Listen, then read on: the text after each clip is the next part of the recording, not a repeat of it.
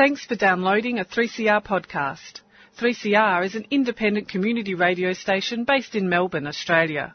We need your financial support to keep going. Go to www.3cr.org.au for more information and to donate online. Now stay tuned for your 3CR podcast. Testing, Oh, okay. testing, testing. Okay. Hi, I'm Susanna Espy, And I'm Ida. and you're listening to 3C. Ah! 3CR would like to acknowledge the Kulin Nations, true owners, caretakers and custodians of the land from which we broadcast. 3CR pays respect to elders past, present and sorry, past and present of the Kulin Nation. We recognise their unceded sovereignty.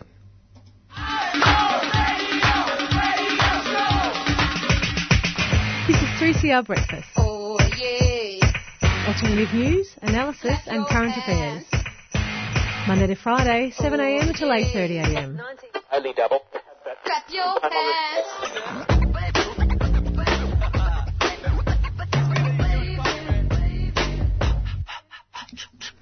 Good morning. Good morning, George is back! Woohoo! Finally. yes.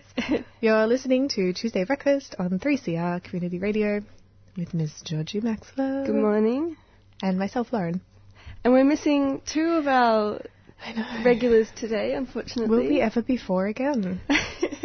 That's so bleak. I hope we will. yeah. Ayan is on work placement and she's not listening to us. She made that very clear, but we still miss you. And Anya should be listening. She's awake and texting me. So, hi, Ah. Anya. Good morning. Mm. Today's a bit of a momentous day for me. Was the first time that I successfully demisted my front window of my car. Stop it. Yeah. Congratulations. I know you showed me several times. No, no, no, that's good. How did you feel? It was incredible to see out an uninterrupted view. it's very oh, exciting. God, if there are any police officers listening. oh, honey. It was freezing this morning, though. I thought my Mm. nose was going to snap off. But it's kind of nice.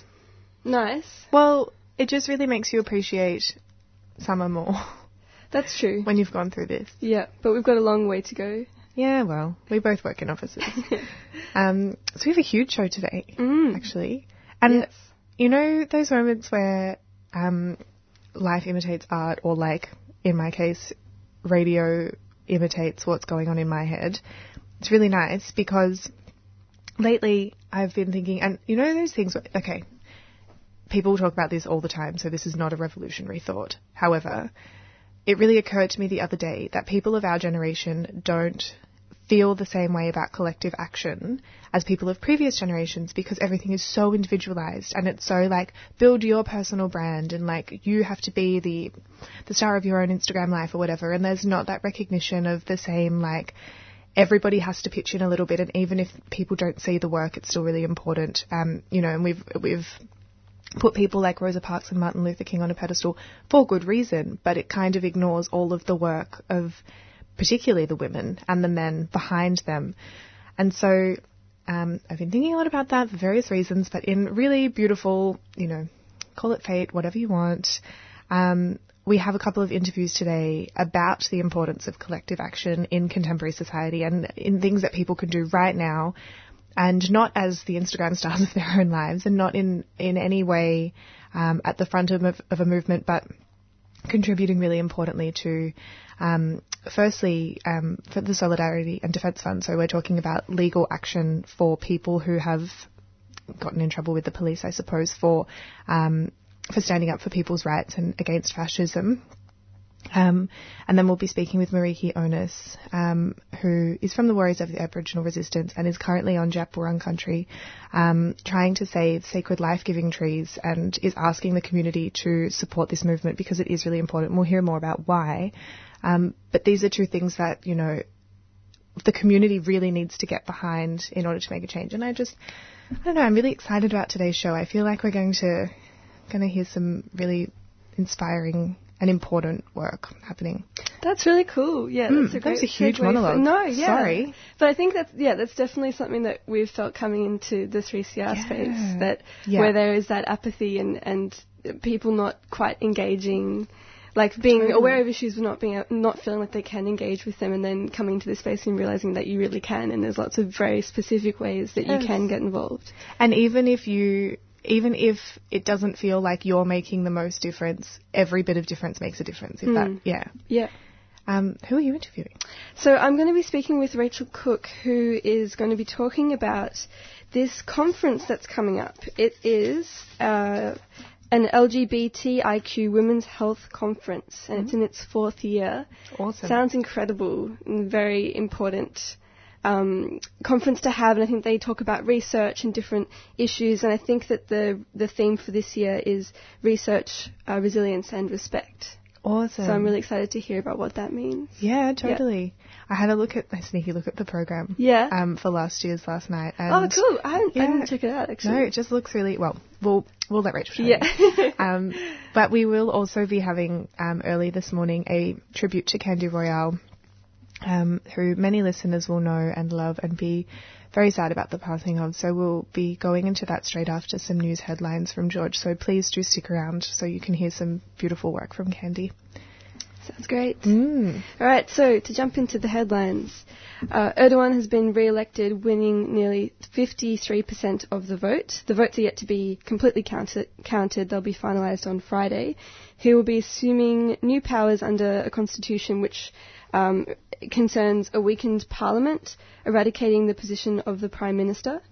And giving him more executive power. And there's been criticism because of uh, control over the media and that he's had uh, that 90% of the media has been pro-government, and winning this election means that he will be able to stay in power until 2023, which will mean, if that goes ahead, that he would have been in power for 20 years. It's so horrific. he just, and for listeners who aren't aware, Erdogan is, um, we're talking about uh, elections that recently happened in Turkey. Um, and yeah, he's just, he's just awful. I don't know if I'm allowed to, is that defamatory? I don't care. He's, he's awful. He I don't know if he would be listening to. Uh, I doubt- you know, Breakfast. well, maybe he should. Actually, that would make him a better leader. I um I had a weird approach by Turkish State News a couple of years ago to interview me about a report I wrote, which I thought was really um I mean I didn't think too much of it at the time, but um the further along I get into this journey of finding out how much of a an autocratic government they have, the where I'm like, wow. Mm, anyway, so they wanted to check out something that you had. yeah, yeah, they wanted to um to discuss and I don't know, make of this what you will, dear listeners, but they I I was involved in writing a report about um the expansion of personal and non-reviewable powers of the immigration minister, um, and they wanted to do a bit of a deep dive into into those powers and talk about how um how people structure this kind of non-reviewable, all-consuming, we called it playing God type of power. So Oh gosh, now that I'm saying it out loud, I'm like, I wonder if that was a fact gathering mission. Wow. Well, there Anyway, you go. You can control headlines. the media in Turkey, but you can't control Lauren Bull and 3CR. Um, so the federal court has rejected Priya and Nades' appeal against deportation. So for listeners who um, aren't aware, that's the Tamil family that um, have been fighting to stay in this country for quite some time now. Um, the Australian Border Force has now issued a notice of deportation, which could result in their deportation within days. Uh, the ABC has re- has, re- has has quoted um, a solicitor at the Asylum Seeker Resource Centre uh, Carolyn Graydon, stating that the ABF has made a clear attempt to deny the family their legal rights and that the timing of the removal notice demonstrates a lack of regard or respect for people's rights to consider their options, get proper advice about whether they have grounds for an appeal, and to lodge their appeal. This is really upsetting. Um, and that could be within days. I haven't checked today whether there's been an update, but I'm not sure. yeah, so we'll have to keep a close eye on that. Um, in World Cup news, Oh. Mexico's President Peña Nieto has used presidential decrees to change a statute that protected 40% of the nation's watersheds. 300 high, oh, I'm going to say this wrong, hydraulical, hydraulical Yeah. uh, watersheds used for mining and fracking will now be privatized, draining 50% of Mexico's river water and seawater.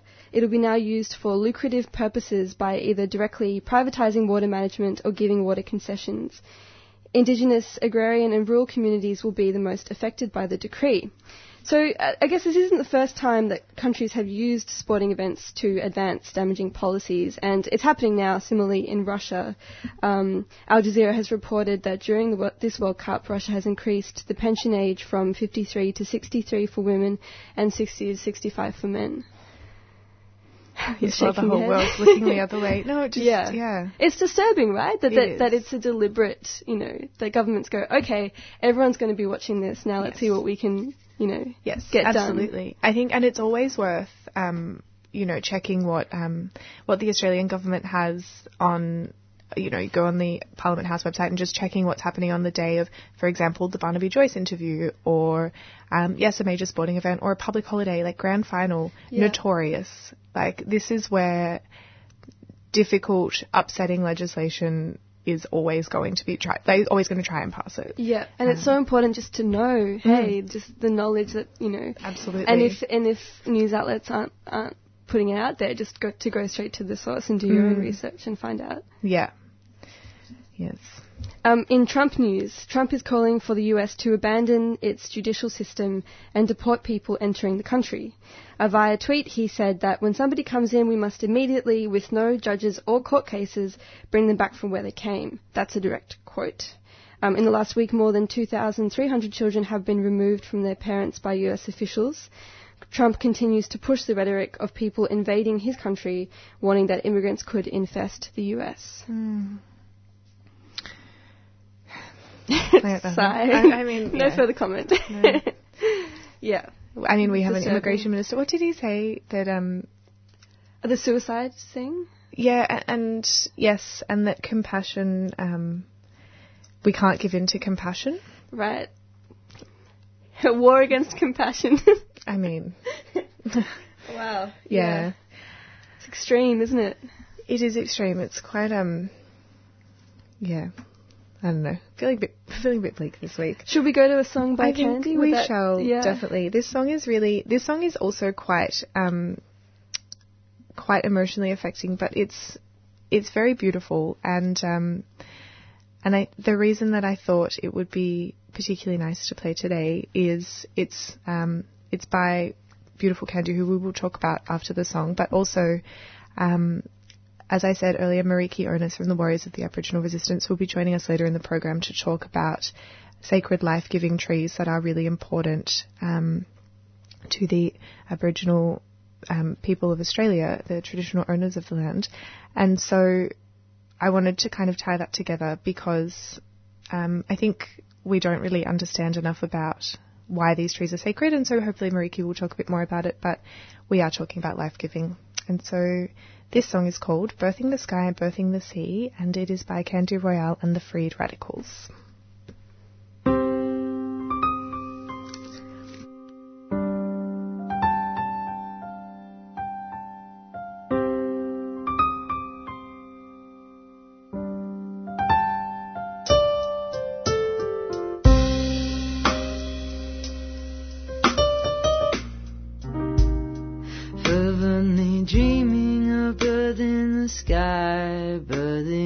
And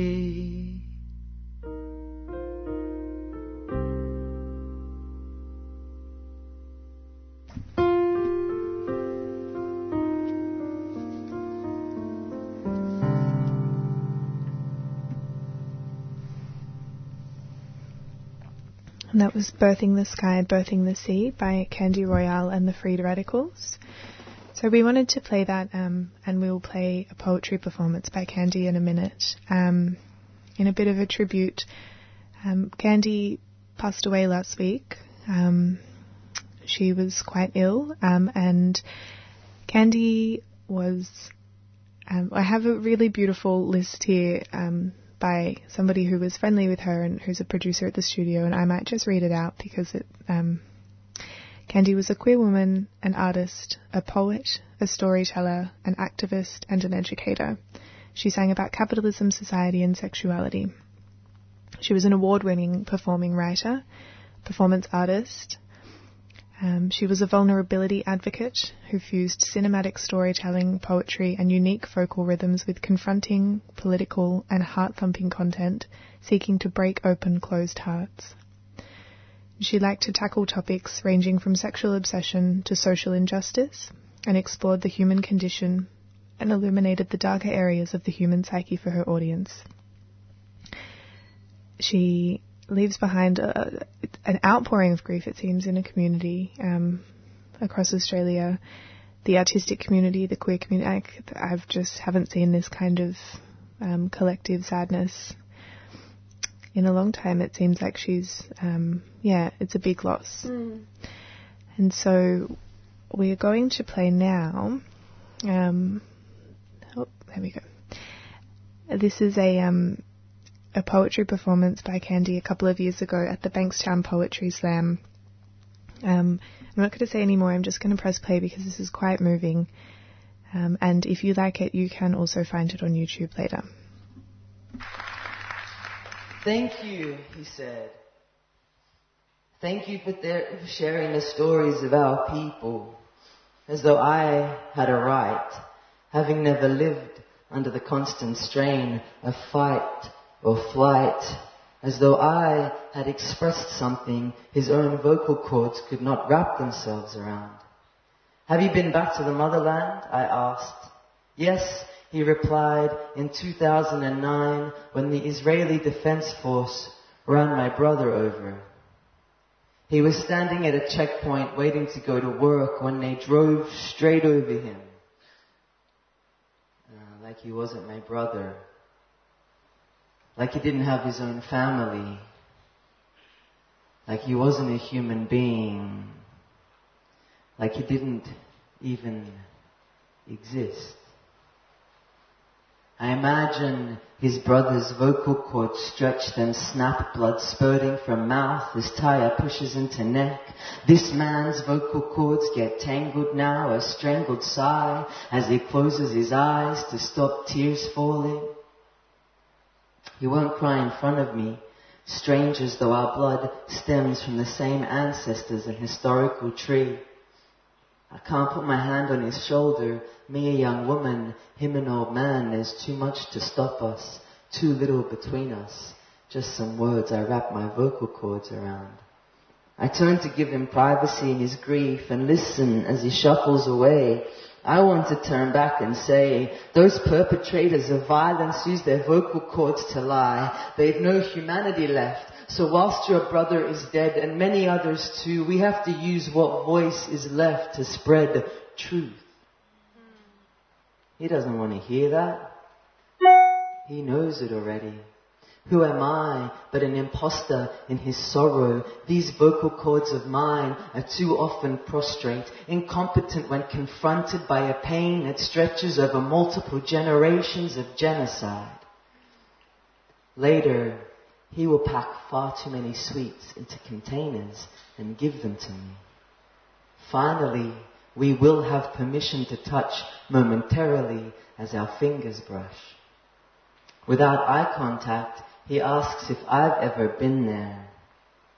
No, but it calls. It calls even though its vocal cords have been severed by decades of violent occupation. The world calls it a war because its vocal cords won't utter the words murder. I hear the collective clamor of vocal cords resisting, knowing that their voices rise through me. My ancestors gave me this battle cry, so whilst my own vocal cords remain free, I am obligated to tell their stories and the world, it is obligated to listen, then join in until all our vocal cords chant in unison for a new history to be written. Thank you.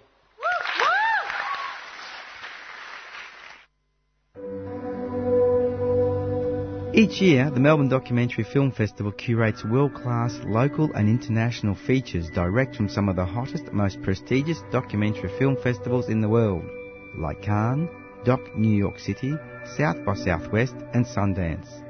This year, opening night is on Friday the 6th of July at 7pm at Cinema Nova Carlton. The festival kicks off with Film Worker, the incredible true story of Stanley Kubrick's mysterious assistant. For more details, go to mdff.org.au. See you there. The Melbourne Documentary Film Festival is a 3CR supporter.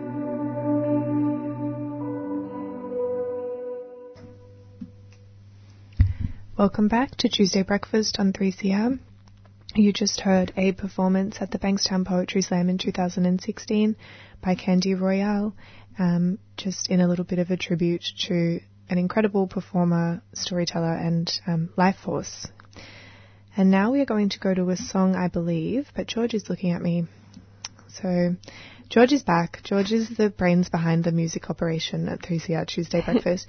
I mean, I can certainly put on Beyonce's new song if you want. I have a clean version. Oh, she really wants it. All right, well, ladies and gentlemen, um, in that case, this song is dedicated to Ayan because I know that you love it. Um, and this is Beyonce and Jay Z, but really Beyonce. It's a clean version, so don't worry. But the song is called Ape. I'll leave the rest to your imagination. And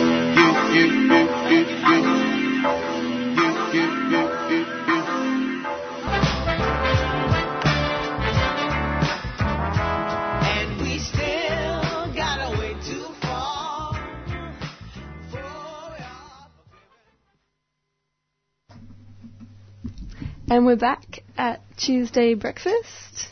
It is 7:31.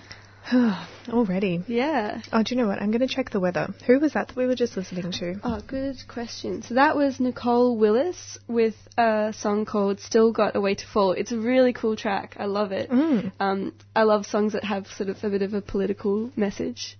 You do. oh my gosh, it's nine degrees. Wow. So much warmer than I thought. Um, and it's going to be a top of, oh, beautiful. It's going to be a top of 14 today. Not bad, not bad. Yeah, it's not bad at all, actually. Don't know what I was complaining about. So, are we going into a bit of alternative news? Sure, let's do it. Because every time we play the nitty gritty song now, I'm going to think of your mum. this is for you, Mum. Some folks know about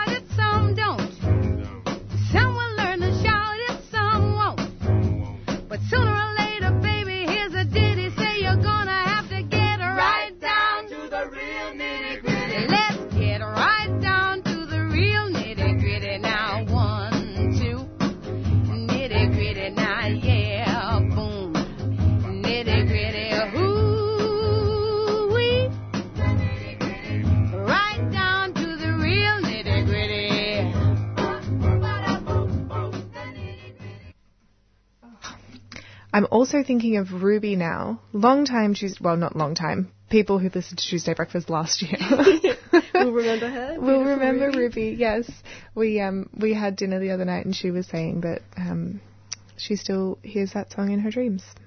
Probably with fear and Yeah. anxiety. I was going to say nightmares. yeah. so, Yes. what's happening in the world of alt news? So we we wanted to talk a little bit about disgraced gynecologist Emil Gayed. Mm. Um, this has been a very disturbing story that the Guardian has been investigating. Um, so, for our listeners who aren't aware, um, Emil is a gynecologist that's been working for the last 20 years in the regional town of Taree, um, which is uh, on the mid north coast of New South Wales. And patients have been complaining about him for a very long time, but it's only it was only in 2015 that there was actually an investigation into um, misconduct. Um, and the recent reporting in The Guardian has sparked another investigation, which is not just looking into him, but into the staff that he was working with and why nobody did anything. Um, because there's been reports of um, uh, issues with surgeries, dismissing of complaints, um, resulting experiences of trauma, so performing unnecessary surgeries, leaving women with serious infections, and failing to get to keep good medical records which is shocking that someone can be working, Mm. practicing medicine for, you know, 15, 20 years. Mm. How did no one, you know, report this? I mean, there's so much, um, so many layers to this, but I think, um, I think the story in the Guardian yesterday was really interesting in that, um, it seems like in a lot of the follow up, um, you know, uh, immediately after surgery, like I don't know the technical term for it, but the, the post surgery checking in on people was done by other people, not him, and not necessarily people who work directly with him. So they may not have been aware if, for example, the surgery went poorly or he'd performed an unnecessary procedure and that sort of thing. So there was a lot of room for I guess, for people to discount women's self reporting about things. Um, but also, maybe it seems like a lot of junior staff were the people who were checking up after surgeries, and I wonder if that's not to say that the junior staff were incompetent, but I wonder if there was a bit of deference or a bit of fear about reprisal because we do know so much about um, workplace bullying and that sort of thing within Yeah. hospitals and the Yeah. medical community. And I wonder if he, I mean, I don't know, this is purely speculative. he was he in the pa- like? Did he have a lot of power in that? Exactly, hospital? yeah. And also, just do, do people feel comfortable speaking up in that situation? That's the thing. And what and what I mean, that's certainly a question for sure for the staff, but also Mhm. with the patients. It sounds like from what the Guardian has reported, and the article that you can read is um, by Melissa Davey. Mm. Um, was that a lot of the these patients, these women, have been scared to speak up about it because it has actually been an extremely traumatic Mm. experience for them, um, and so you can really understand that. Hey, like you, especially if you don't have a lot of medical knowledge. Absolutely. And I think, especially if it's an unfamiliar, I mean, I don't want to overshare here, but I'm going to. My first pap smear was a horrific experience. It was so traumatizing, but I didn't know what a pap smear was supposed to be like. And so while it was happening, I just thought, this is really uncomfortable and quite humiliating, but I suppose this is how it goes. Mm. You know, oh, no wonder women think this is awful. And if people aren't talking about, I mean, you know, there are women here who had, for example, I think one of the women had one ovary removed. Yes, which That's wasn't a necessary procedure. No, yeah. but it's also not something that happens every day, or if it happens every day, it's not something that women typically talk about with one another, um, just as a regular thing.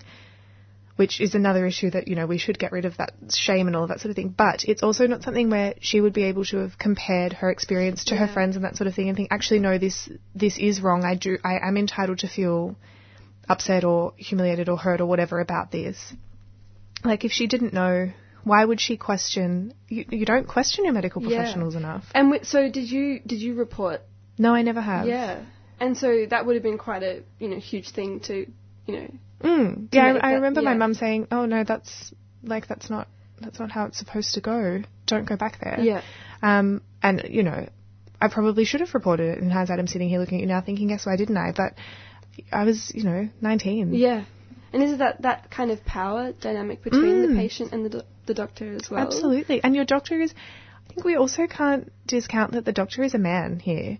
Um, and the female doctors that I've had, I will feel much more comfortable being honest with them about pain I'm feeling or discomfort, or and I, I'm less likely to feel humiliated in any kind of um, situation.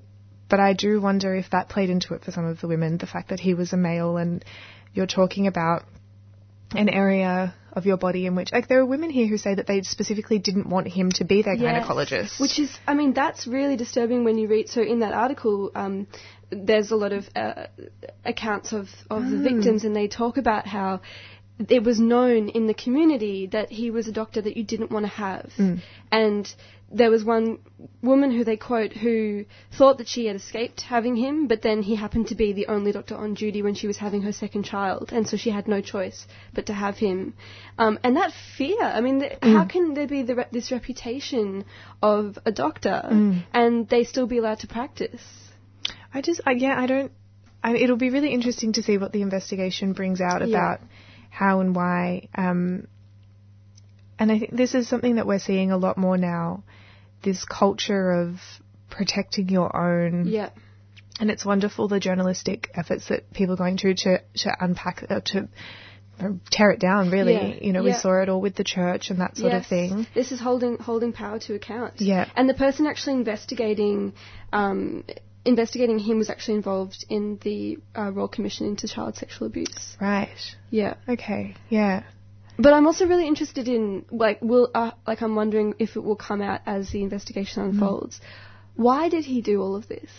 Like, uh, you know, That was my yeah. That was the thought in the back of my so- mind. Did he think? But I, you know, part of me, I don't know why I was trying to give him the benefit of the doubt, but did he, did he genuinely believe that he was doing the right thing for these women? Yeah. Probably not. Mm. I don't know. It will be interesting, but mm, it's also just, I think it speaks to a deeper, um, well, one deeper thing at least, that, um, I mean, I don't think that women are taken seriously enough in Yes. terms of, in terms of this stuff. So hopefully now, well, hopefully an investigation brings about a bit more of a, some kind of culture of reliance on self-reporting of pain and self-reporting of discomfort with medical professionals and that sort of thing. Yeah, definitely. And as you mentioned, that sort of the stigma maybe or the difficulty to talk with Mm. other people about what you're experiencing and Yeah. whether people will feel more comfortable to say, hey, this is what happened. Is this normal? Like, you know, Yeah. is this a safe thing? Yeah. Mm. Yeah. Well, do you have another song lined up, my dear? Yeah. Um, I will play a song by Kate. You're listening to Tuesday Brekkie. We'll be back in a few minutes.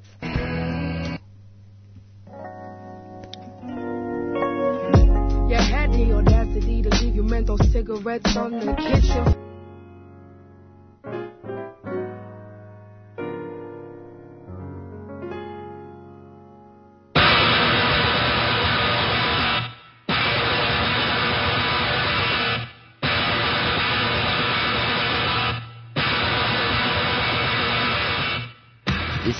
Matt from Burning Vinyl, Friday afternoons between 2 and 4 here on 3CR.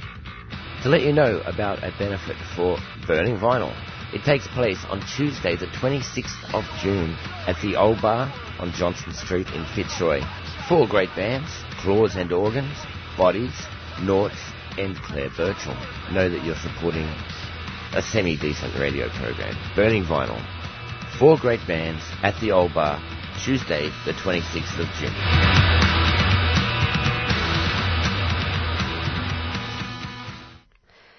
And we're back at Tuesday breakfast at 3CR with myself, George, and Lauren. We're going to go now to an interview. We've got Rachel Cook on the line, who is the LBQ Women's Project Leader for VAC, the Victorian AIDS Council, here to talk to us this morning about the LGBTIQ Women's Health Conference. Hi, Rachel. Thanks for joining us this morning. Thanks for having me. So let's jump right in. Can you tell us what this conference is all about?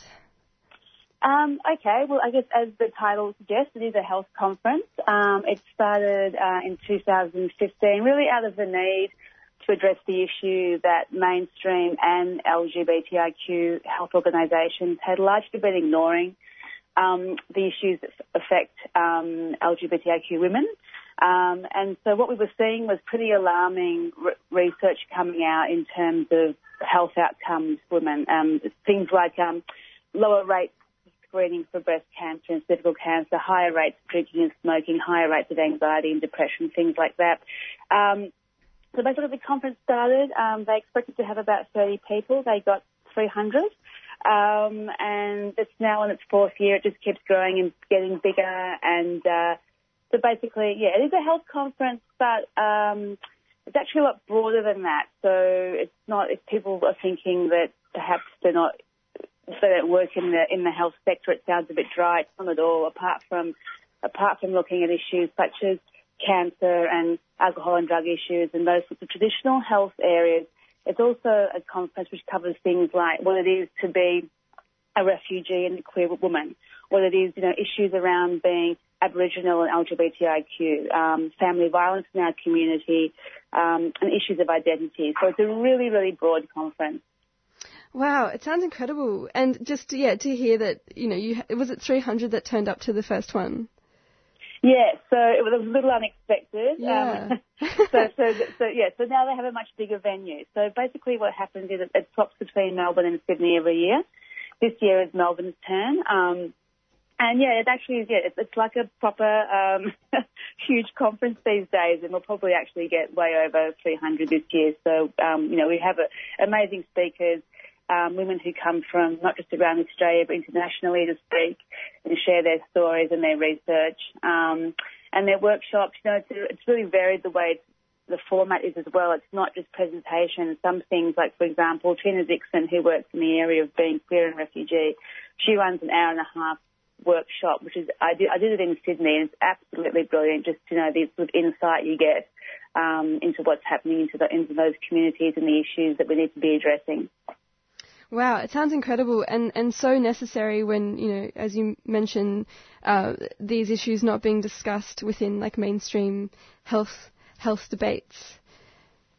Yeah, it, that's been a really interesting thing for me as someone. I've, I've worked in the queer community for over 15 years, but but in media and um, and to come into this sector and, and I knew some of the research from from from from doing media on it, but I didn't realise actually how bad it was in terms of it really has been an area that has been overlooked by, as I said, both mainstream and LGBTIQ health organisations. But now that's really shifted. Um, like for example, we've got Jerril Rechter, who's the CEO of CEL, who uh, sorry, CEO of Vic Health, and um, you know she's been um, a real champion of this conference, and actually will be moderating one of our panels, which is um, our first panel on the first day, which is a fantastic panel, Women in Leadership, and that's um, featuring women like Hana Assafiri, who some of your listeners may know, who um, who runs Speed Date Muslim and the Moroccan Soup Bar, which everyone loves. Oh yeah. Um, Hana, yeah. Hana's just a fantastic speaker and an amazing advocate for women.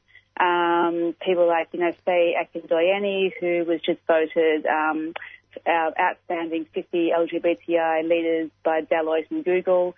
Um, Teresa Revilla, who's from the Red Rattler Theatre in Sydney. Um, just a really varied mix of women. Um, you know, we've also got the Minister, Jill Hennessy, opening the conference, who also has expressed, you know, that she's um, really happy to be part of something that is so needed in our community. So, you know, we're all pretty excited about this event. Um, yeah, it sounds like you've got some place, yeah. incredible people on board. Um, this is kind of a broad question, but I'm just wondering what has been gained from previous conferences. Has there been much to come out of come out of them?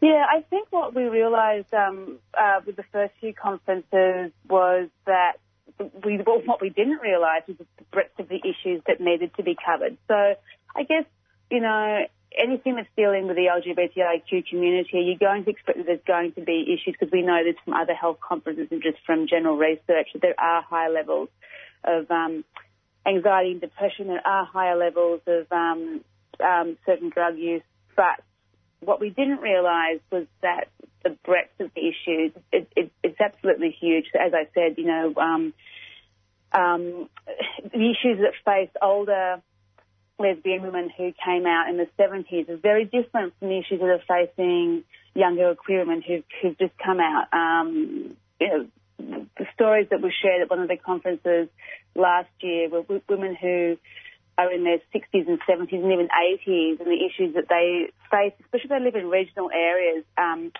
um, having to deal with sometimes health organisations or GPs that maybe aren't up to scratch with dealing with their issues. So they actually go back into the closet because they become a bit afraid, afraid to actually have to come out to a GP, you know, when they're 75. You know, things like this which, which are being highlighted now in certain sectors of the health community, but things that we just didn't know about. So it's um, it's great to be, you know, going over the research that we already know exists and sharing that with everyone.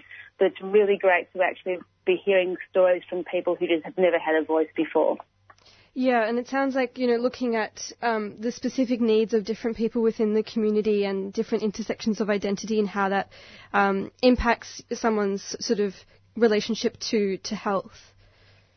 Absolutely, and you know one of the things that did come out of the, the first couple of conferences because the, the, the conference used to be called LBQ, the Lesbian, Bisexual and Queer Women's Health Conference, and we got feedback um, from those early conferences saying the name had to be broadened out to be inclusive. Obviously, the program was inclusive, as in it was including issues around trans health.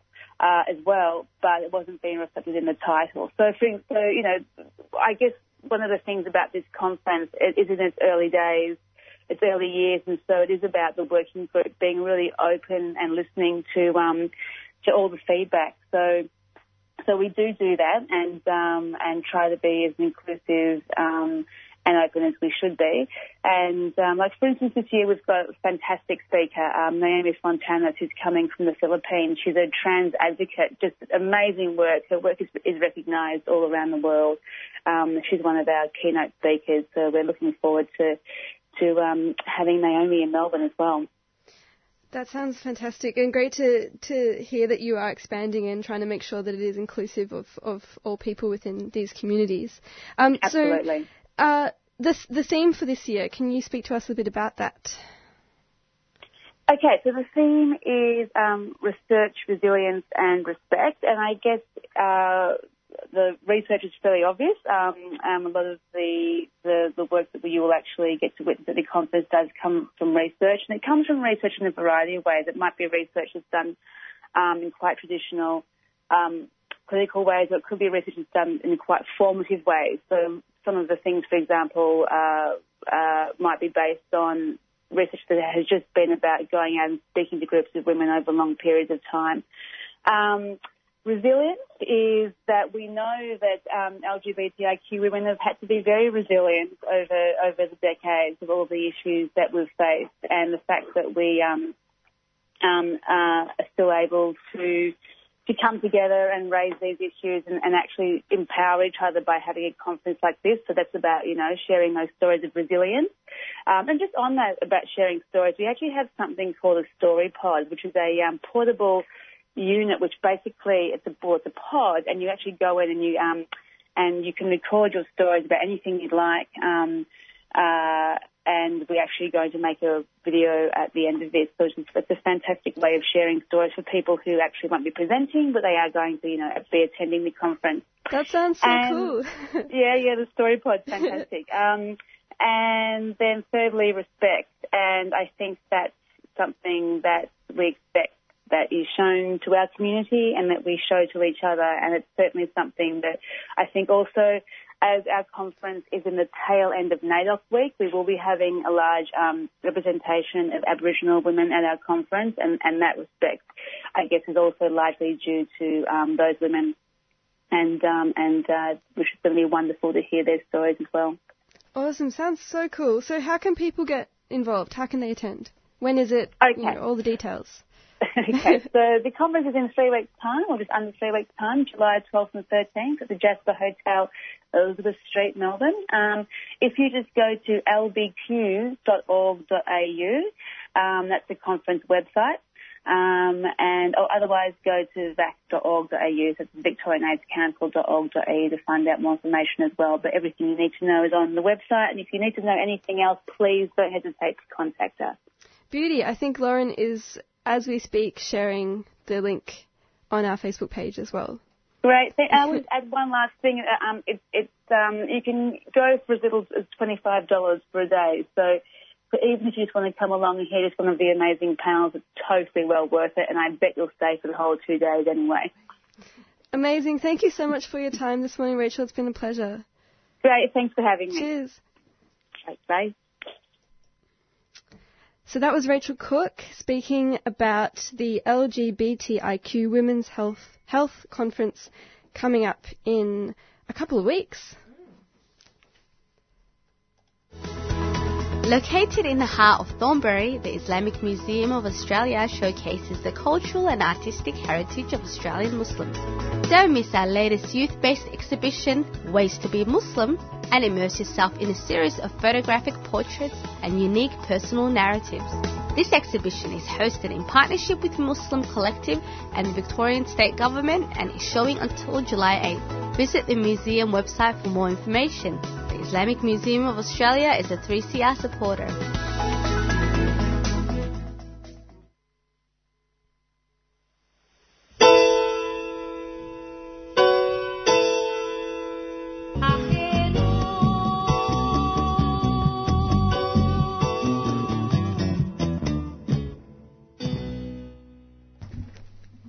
That was incredible, George. nice track, hey? Yeah. Um, that was um, Susana Baca, who is a Peruvian singer. Mm. I think that mi- track might be kind of old. I was trying to find out the year, but I couldn't get it. It was beautiful. Um, so on the line with us now, we have Kieran Bennett from the Solidarity and Defence Fund. Um, good morning, Kieran. Uh, good morning. Hello? Sorry, there we go. Sorry, mic was just switched off. Um, thank you for joining us this morning. Thank you for having me this morning. Okay, so I wanted to get started um, by just talking about probably a bit more broadly what the Solidarity and Defence Fund is and um, and how it got started. Certainly, the Solidarity and Defence Fund is a, a pool that people contribute to. Uh, it's controlled by the people who contribute to it, um, and it's there to give us resources to do things to make sure that um, activists, that other people that are in legal or other trouble uh, as a result of standing up against racism or uh, people who are otherwise targeted by the state, um, are not without support. Uh, to date, we've done things like um, secure uh, legal representation for people who would otherwise be unrepresented uh, after a demonstration. Uh, we've raised funds to pay for fines for people who were targeted uh, where we believe those fines were unjust. Uh, but it's a it's a contributor controlled uh, democratic defence fund. Right, and and so how are decisions made? Is it like a democratic vote, or is it that things are brought to your attention and the fund um, decides unanimously, or Yeah, every person who contributes uh, at least five dollars a month to the fund uh, is invited to participate in a in an online space where we make decisions, and uh, that's a, a Loomio group, um, and uh, uh, anyone who participates uh, in that Loomio group can bring things to the attention of the fund, uh, and then there's a vote to decide uh, whether to support a proposal or not. Hmm. And you said um, it's related to activism. So is that um, how? So I guess I'm wondering. Um, how do you define or how do you determine whether or not something, um, whether or not someone has potentially been targeted or whether or not something was, you know, a, a- a correct response by law enforcement or if you sort of get where I'm going with that? Yeah. Um, broadly, we, we say that we want to support people who are targeted for a bunch of different reasons. We want to support workers who are taking industrial action at the, uh, especially, especially where the action is unprotected.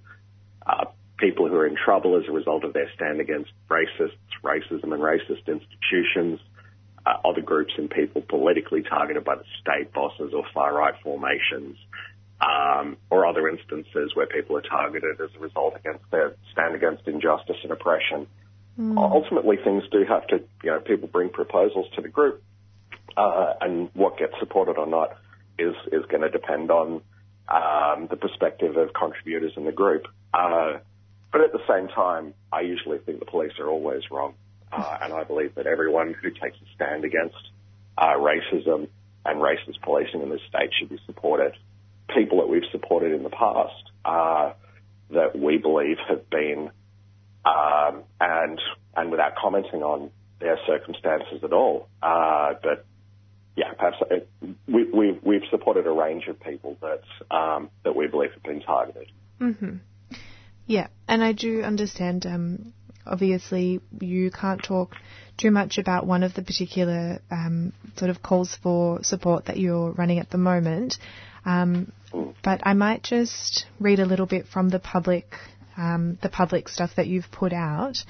Um, so at the moment, the Solidarity and Defence Fund is standing with and supporting three young African Australian residents of the public housing estate in Flemington who are facing police charges in connection with the Milo Yiannopoulos protest on December 4th of 2017.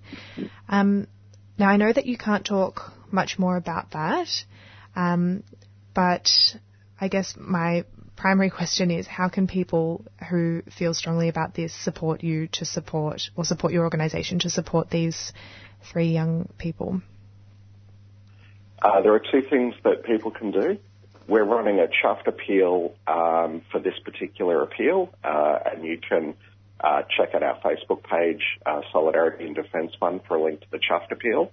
Uh, that was necessary because the funds in our bank account uh, were well below what we needed uh, for the purposes of, solidarity in this instance. Um, but ultimately, we want to maintain a pool of funds large enough to respond uh, when people need it, so to be able to provide uh, immediate and practical support. And the way that we do that is we have a Patreon appeal um, that we invite people to contribute at least $5 a month to, and that this builds up a standing fund that um, everyone is contributing it to, uh, to it can then collectively use to provide more immediate support. Mm. Yeah. And so in this instance, we are talking about people who've faced charges for participating in a protest um, and another where police allege an assault took place. So this um, obviously falls squarely within the gamut of, of the Solidarity and Defence Fund, but also speaks to some wider stuff going on in the Australian community at the moment. Um, I guess in that context and taking a bit of a step back from this particular issue, um, why do you think it's important that people contribute to funds like this and, and sort of band together um, and keep the activism going beyond the protest, I guess, or the solidarity going beyond the protest? I think like I think it's incredibly important um, for our own principles, um, but but also for our own collective strength that everyone who participates in actions uh, is is supported and defended, and not just at the action but afterwards.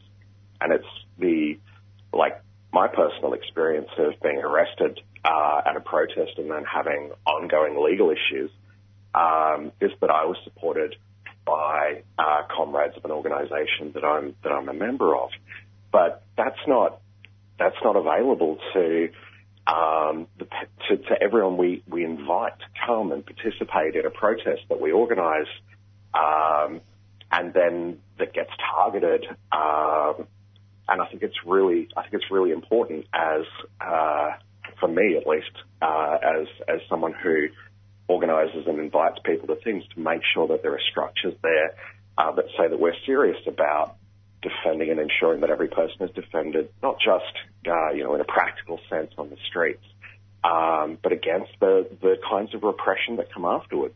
And the kinds of repression look like unjust charges, um, media campaigns targeting and demonising communities. Uh, and one small but practical way that we can push back against that um, is by by having support ready, um, and and that support, uh, yeah, that yeah that that, uh, that the people that we invite don't face uh, fines that they can't pay for, or don't face uh, legal action without representation. Those are two small things that uh, this fund tries to address. Hmm. I really, um, that's really interesting to hear in the context of, um, and I'm sure you're aware of, there was a lot of sort of hot air, I guess, blowing around, but media commentary and, and commentary from people who perhaps didn't agree with the anti-racist and anti-fascist protests at the Milo, the Milo protest last year. People talking about, you know, activists coming into communities and sort of ruining everything and then leaving and leaving people being arrested. So I think this is really important um, for people to realise that actually that's not that's not the context under which you are operating at all. Um, and so when if people would like to join, they can go to the mention the websites that you mentioned earlier. Um, and is there anything coming up that people should be aware of? Any particular protests that um, that it would be good to have community presence at? Uh, we uh, coming up. Well, uh, unfortunately, it's not coming up anymore. But uh, this past Sunday, we again had an anti-fascist demonstration in the city. Mm-hmm. Um, coming up on our radar, I expect that there will be more anti-fascist uh, demonstrations, um, but also a need of ongoing support. And within the context of resisting racism, um, is the is the camp and campaign to defend uh, sacred trees near Ararat. Mm. Uh, and I'd really encourage people to support that because uh, at the moment that uh, that protest encampment is successfully and strongly defending that uh, that space, and uh, there needs to be bodies to support that. Uh, but there's also uh, an appeal put out by the organisers of that campaign for re- for financial resources in order to um, support and defend that campaign.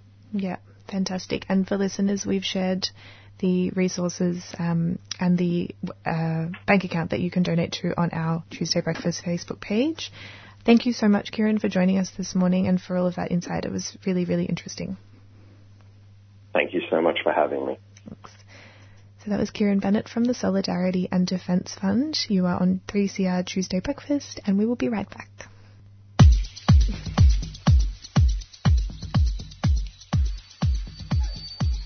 Guatemala. I'm Black Betty, and you can join me for Black Noise Radio each Thursday from 2 to 3 pm. Join me each week as I serve you up a deadly fine offering of all things black as we explore Black Australia and everything fabulous it has on the offer. We'll check out and see what's making black news locally and from right around Australia. And we'll explore all things Aboriginal and Torres Strait Islander and the deadly solid culture and people with a look at community news, views, music, culture, and the arts. Hope you can join me for Black Noise Radio featuring black news, views, current affairs, music, culture and the arts from an Aboriginal woman's perspective. That's me, Black Betty. I'll see you Thursdays at 2.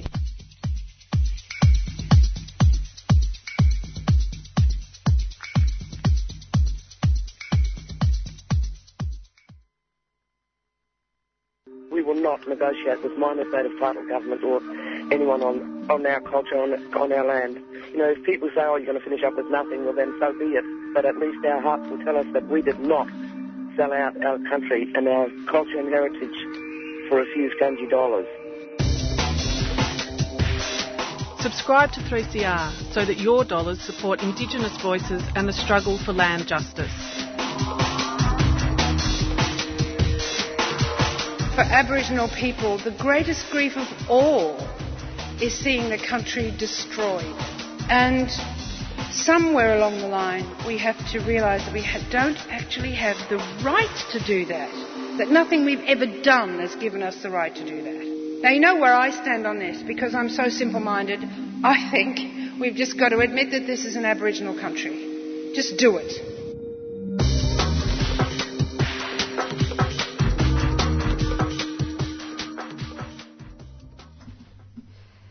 You're listening to Tuesday Brekkie at 3CR. Going to jump into some community announcements now. The first is about a new website that's been set up by the Victorian State Government, inviting people to ask questions about Aboriginal Victorians. It's called Deadly Questions. Have you heard of it?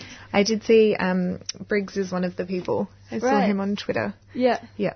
I saw some posters and I'm like, what is that? And went and did some research. It seems like a cool, yeah, a cool way of trying to educate people.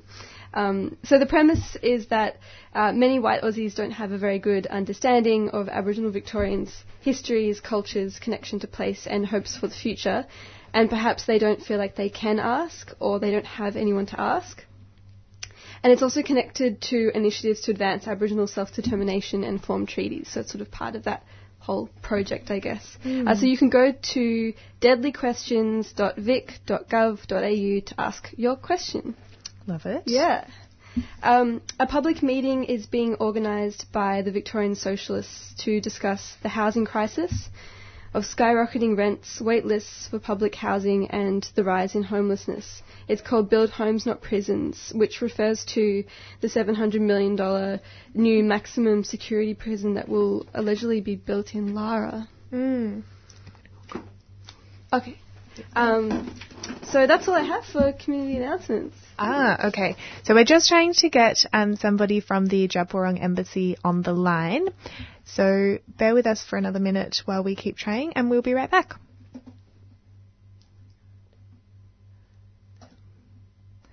Right, right back.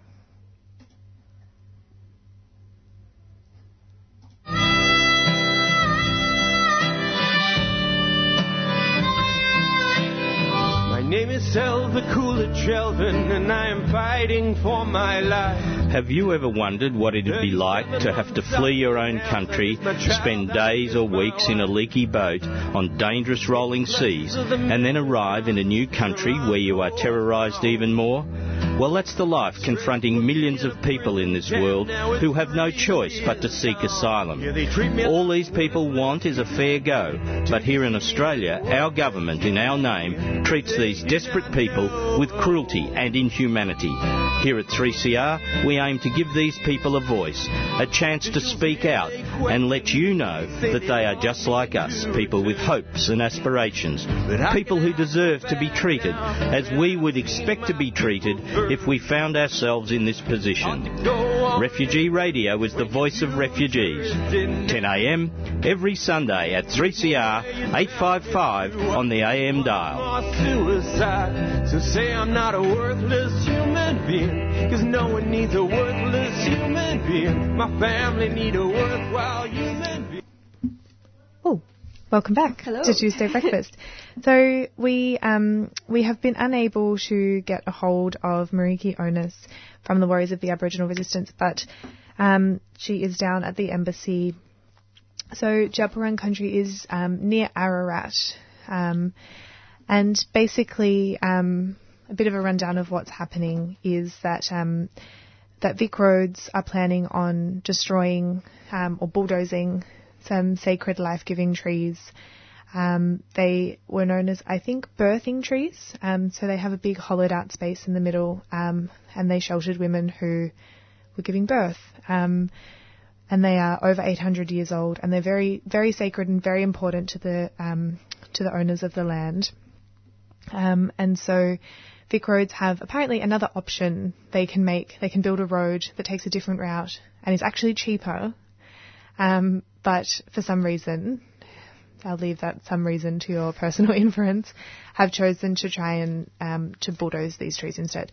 So um, there's been a camp there for gosh nearly a week now. I think people have been sitting there um, refusing to to move so that they the trees can't be the trees cannot be um, bulldozed is the word I'm looking for. And there's been a really um, intense phone calling and emailing and letter writing campaign from concerned members of the community. So people have been writing to Richard Wynne, who's the state planning minister, um, Daniel Andrews, obviously the premier, um, the head of Vic Roads, and all of this is happening in the context of Victoria just signing treaty legislation. So Yeah.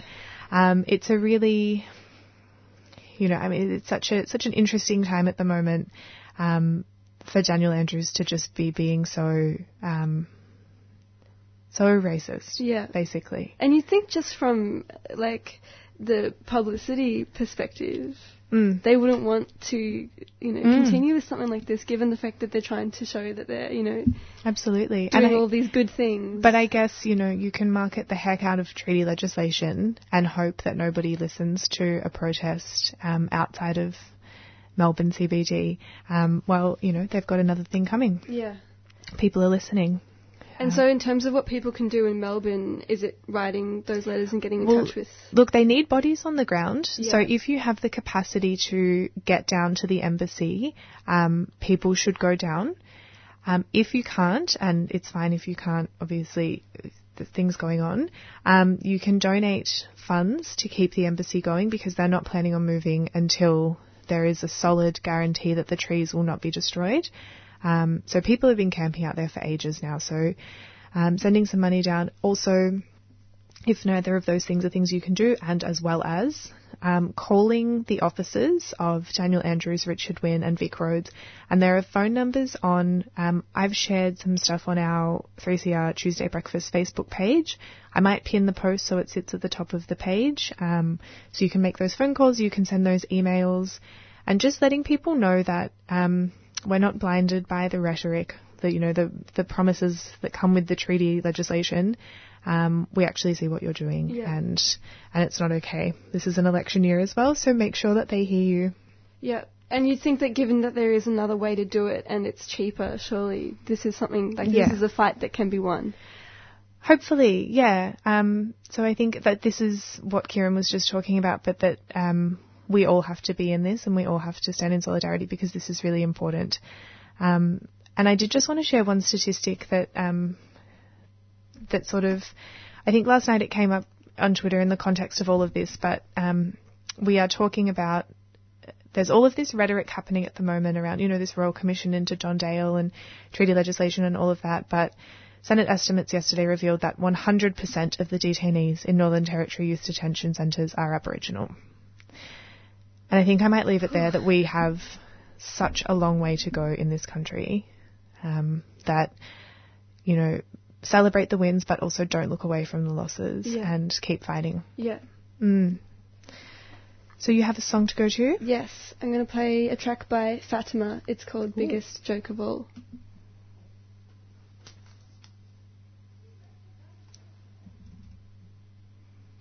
Except this song doesn't seem to want to play, so I might try another one instead.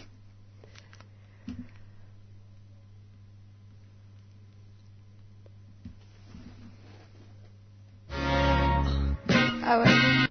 Sorry about that, everybody. We're going to play Fatima. Alright, we'll be back in a sec.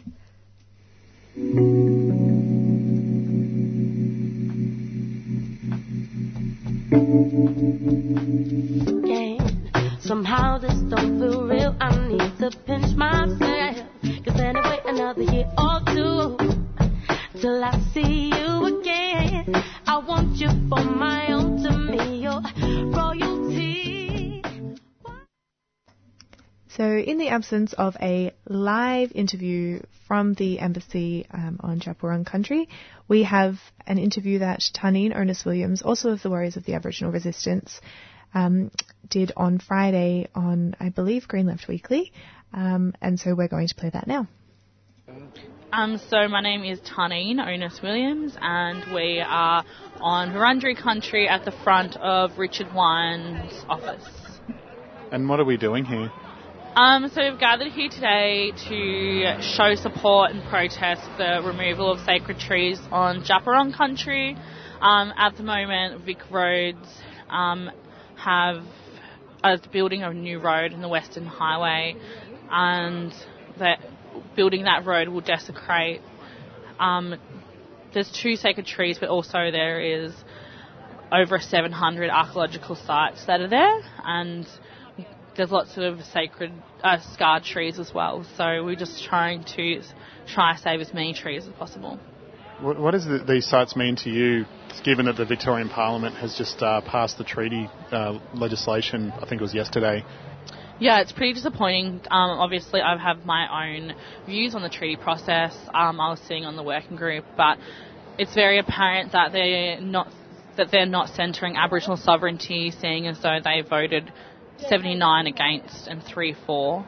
Um, recognising Aboriginal sovereignty, so it's very clear that the government isn't acting in good faith for, Aboriginal people here in Victoria. And again, um, at the moment, obviously, they're going to be destructing an Aboriginal women's sacred site and, you know, um, NAIDOC week because of her weekend's coming up um, in a week. And it's pretty fitting that they're going to be destroying an Aboriginal women's site as well. And also after the death of Eurydice Dixon, um, this, it is the same as destroying our land is the same as impacting violence on our bodies. So, yeah, that's how I feel about the desecration of those sites.